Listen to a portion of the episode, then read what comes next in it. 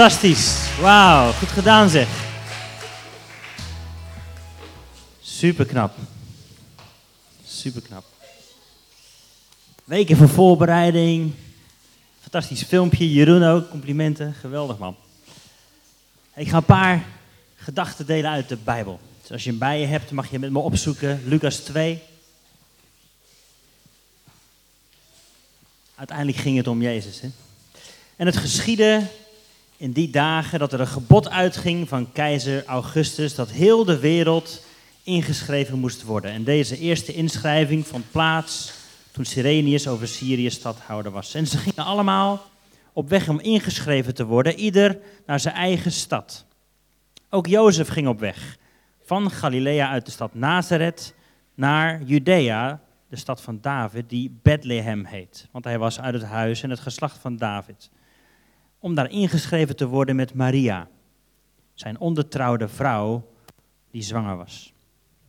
En het gebeurde toen ze daar waren, dat de dagen vervuld werden dat zij baren zou. En zij kreeg haar eerstgeboren zoon, wikkelde hem in doeken en legde hem in de kribbe, omdat er voor hen geen plaats was in de herberg. En er waren herders in diezelfde streek die zich daar ophielden in het open veld en s'nachts de wacht hielden over hun kudde. En zie, een engel van de Heer stond bij hen en de heerlijkheid van de Heer omscheen hen en ze werden zeer bevreesd. Maar de engel zei, wees niet bevreesd, want zie, ik verkondig u grote blijdschap die voor heel het volk wezen zal, namelijk dat heden voor u in de stad van David de zaligmaker geboren is. Hij is Christus de Heer. En dit zal voor u het teken zijn. U zult het kindje vinden in doeken gewikkeld en liggend in een kribbe. En plotseling was er bij die engel een menigte van de hemelse legermacht die God loofde en zei: Eer aan God in de hoogste hemelen en vrede op aarde, in mensen een welbehagen.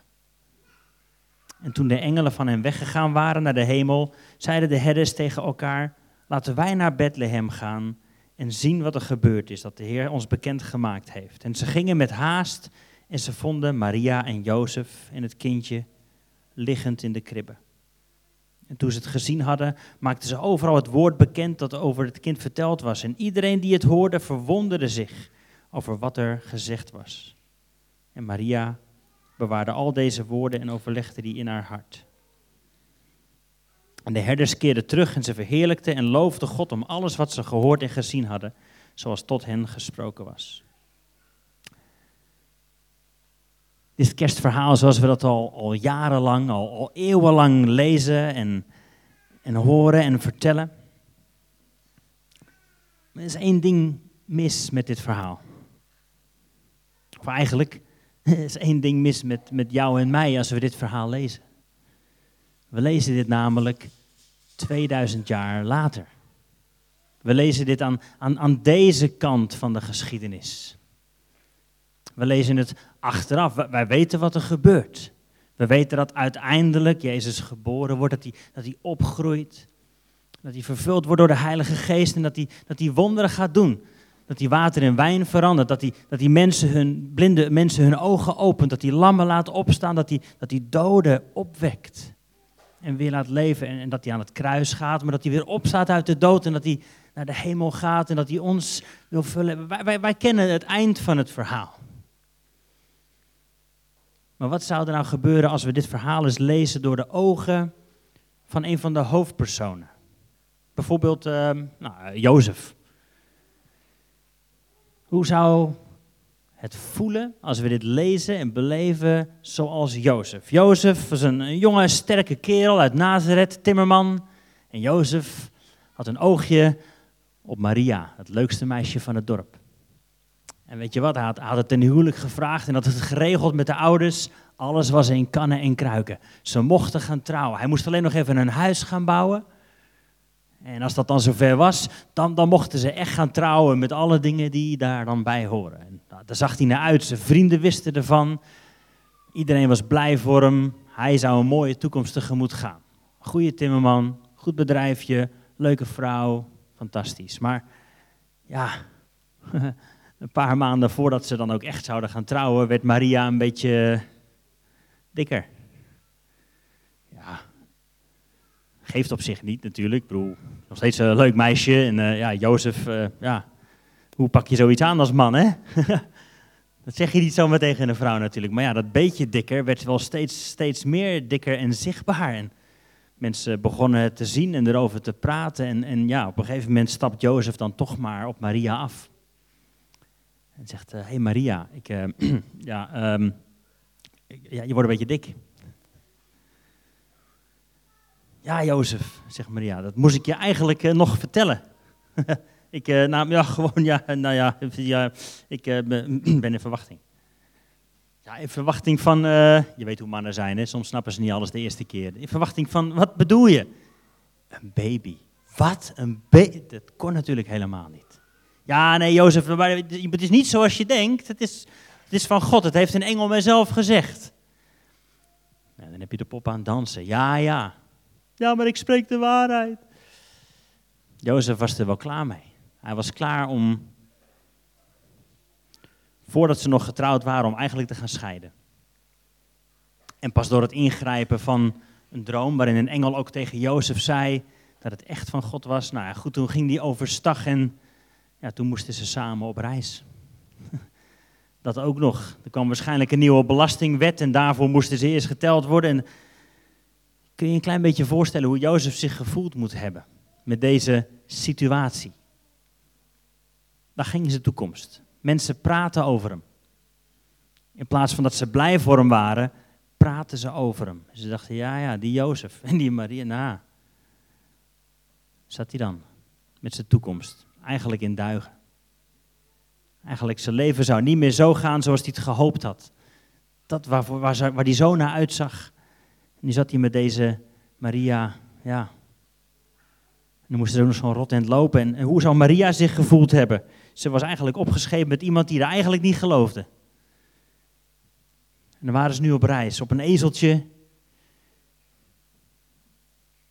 Rot het rijden. Met een dikke buik. Zit je dan? Met iemand met wie je eigenlijk een beetje in bot hebt. Ja, hij geloofde je niet. En ja, wat zegt ze nou allemaal? En zit je dat te op een ezel. En Maria denkt dan terug aan, aan, aan die keer dat de engel verscheen. En die zei: Maria, je bent gezegend.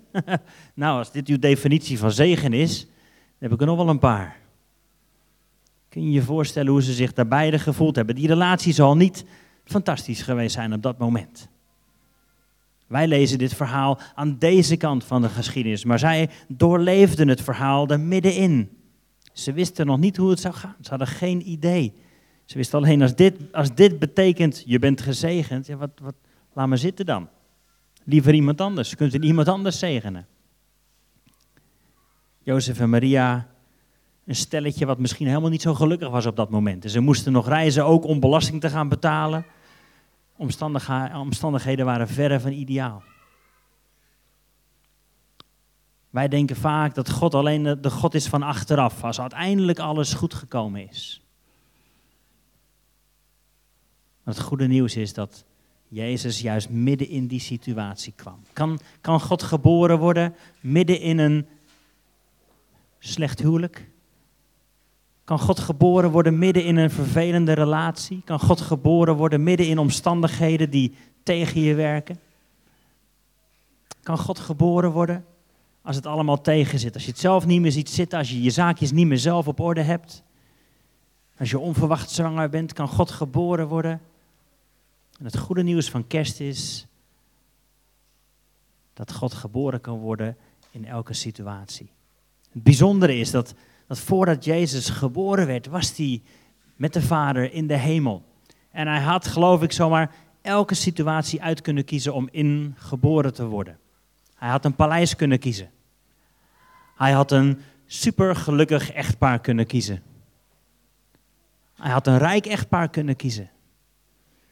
Maar ik geloof maar zo dat de Vader en de Zoon en de Heilige Geest daarboven zaten en zeiden: wij komen midden in die hele vervelende, in die nare, onverwachte situatie. En daar laten we licht doorbreken.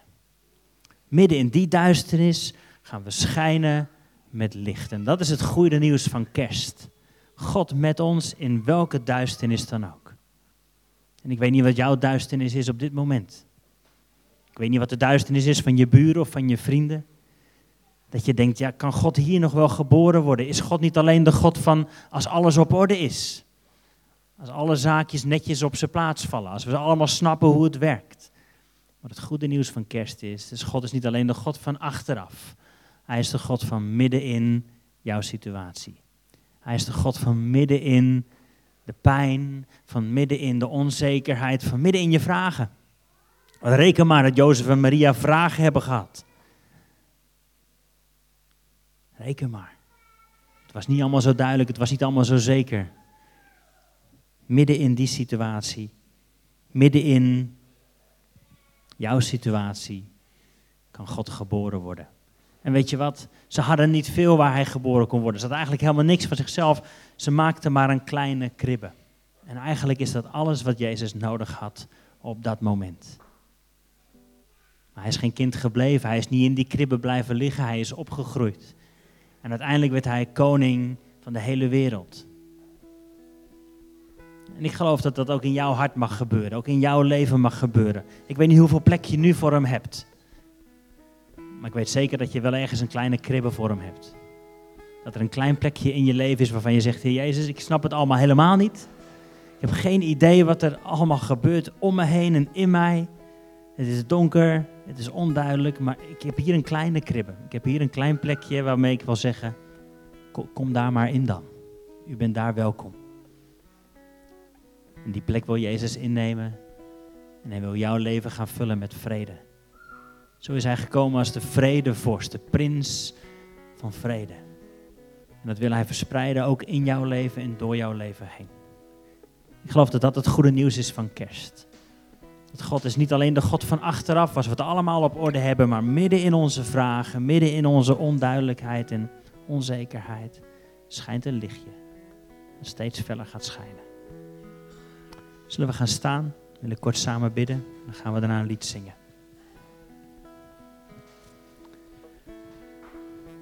Heer Jezus, dank u wel dat u toen kwam. Om te laten zien hoe mooi en hoe lief en hoe groot God is. Als we kijken naar wie u bent, als we kijken naar hoe u gekomen bent, hoe u geleefd heeft, hoe u gestorven bent en weer opgestaan bent, dan zien we de liefde van God. Dan zien we de, het licht van God wat schijnt in elke duisternis. En hier zijn we met ons hart, met onze stal, met onze kribben. En we zeggen, wilt u uw plaats innemen? Midden tussen al mijn vragen. U bent welkom om te schijnen met uw licht. Heer, en door ons leven heen mag ook uw licht gaan schijnen. Wilt u ons vullen met uw licht, zodat het door ons heen mag stromen deze wereld in. Dank u wel voor dat goede nieuws. En met alle engelen willen we zingen tot u.